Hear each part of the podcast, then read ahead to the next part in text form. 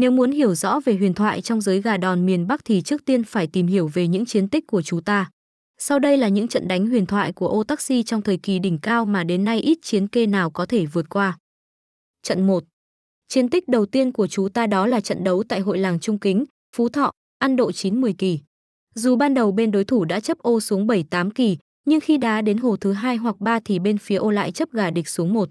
Cho đến hết hồ thứ tư thì ô taxi đã giành chiến thắng.